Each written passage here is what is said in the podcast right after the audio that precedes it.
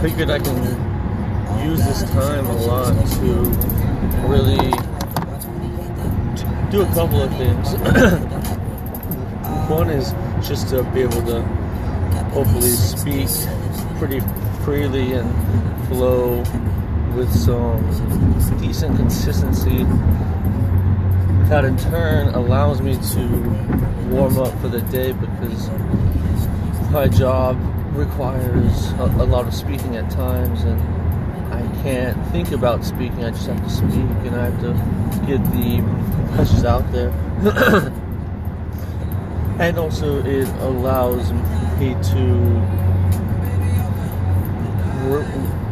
try and put something down on a more consistent basis. And I've been uh, saying that for some time, and I've been recording myself a little more, but I haven't really been sharing or doing anything uh, in the more public realm. But I am currently driving into work and just had this beautiful uh, skyline of the mountains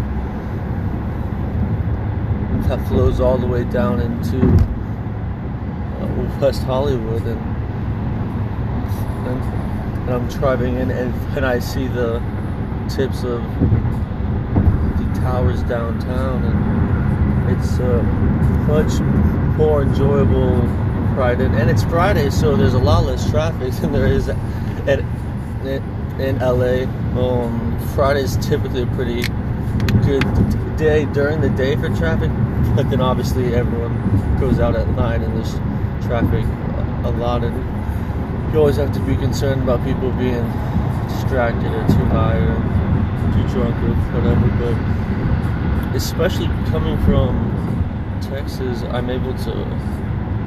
I feel really appreciate the landscape here and just the nuances that people take for granted on a day-to-day basis and that is something I'm really trying to avoid getting too much into because in that I just get too blinded and I don't appreciate the small things and the expectations only shift towards the good or even pleasurable and then that can for sure be a negative spiral because if you're just aiming for that outcome versus why you are actually doing it or the true meaning behind it then it's definitely a er, an equation for neurosis. And as I said traffic was easy today. I'm obviously coming to a slowdown now because it is LA and I am on the 10, so there's almost always traffic on every fucking street here. I I took, uh, or I mean, I went to a side visit in Beverly Hills yesterday, and I worked just north of downtown, and it took us about 20 minutes there, but we drove back at rush hour and it took us like 45 minutes to get back. Um, almost an hour actually, because lights and everything just gets slow slow and slow. But I saw this uh, tweet recently from Andrew Yang saying uh,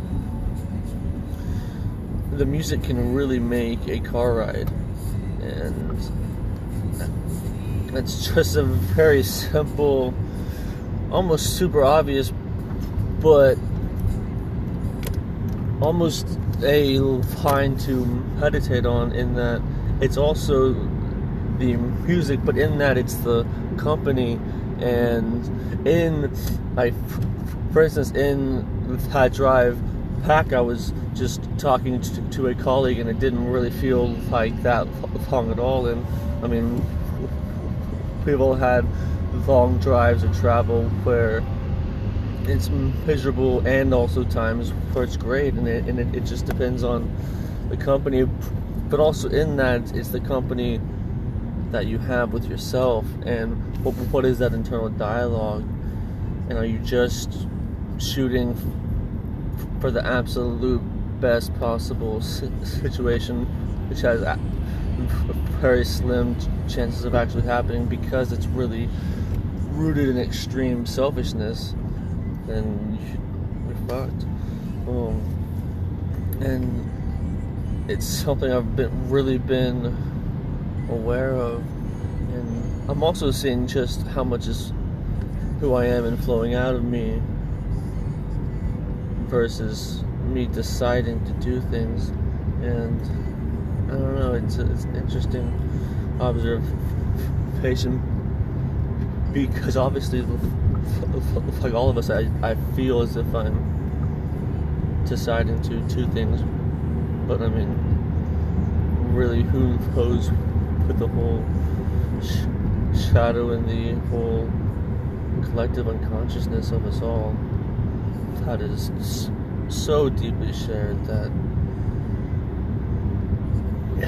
it's interesting how similar we are and how much we judge. It's probably because we are so similar and for whatever biological reason see each other as a threat versus helpful.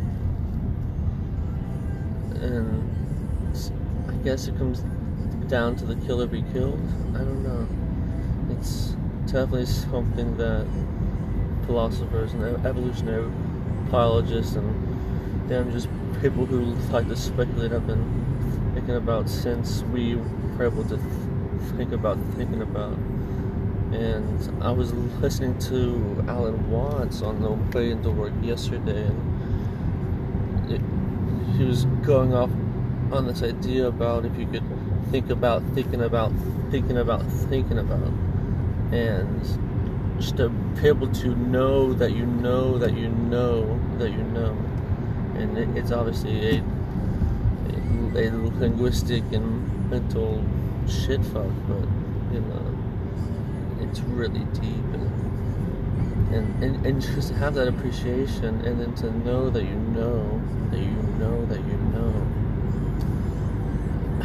It's it's so uh, interesting to see how people are blinded and I mean obviously including myself by far but I'm quite enjoying this shift of perspective, and, and part of it was forced, but I'm also just having these epiphanous experiences and these moments of just true appreciation and gratitude, and, and it's probably why I'm such a big fan of James Joyce's uh, Dubliners because it's all about epiphanies and you have to do the experience or make the mistake or just do it before you can actually know. You can't ever overthink anything to absolute certainty. It's impossible.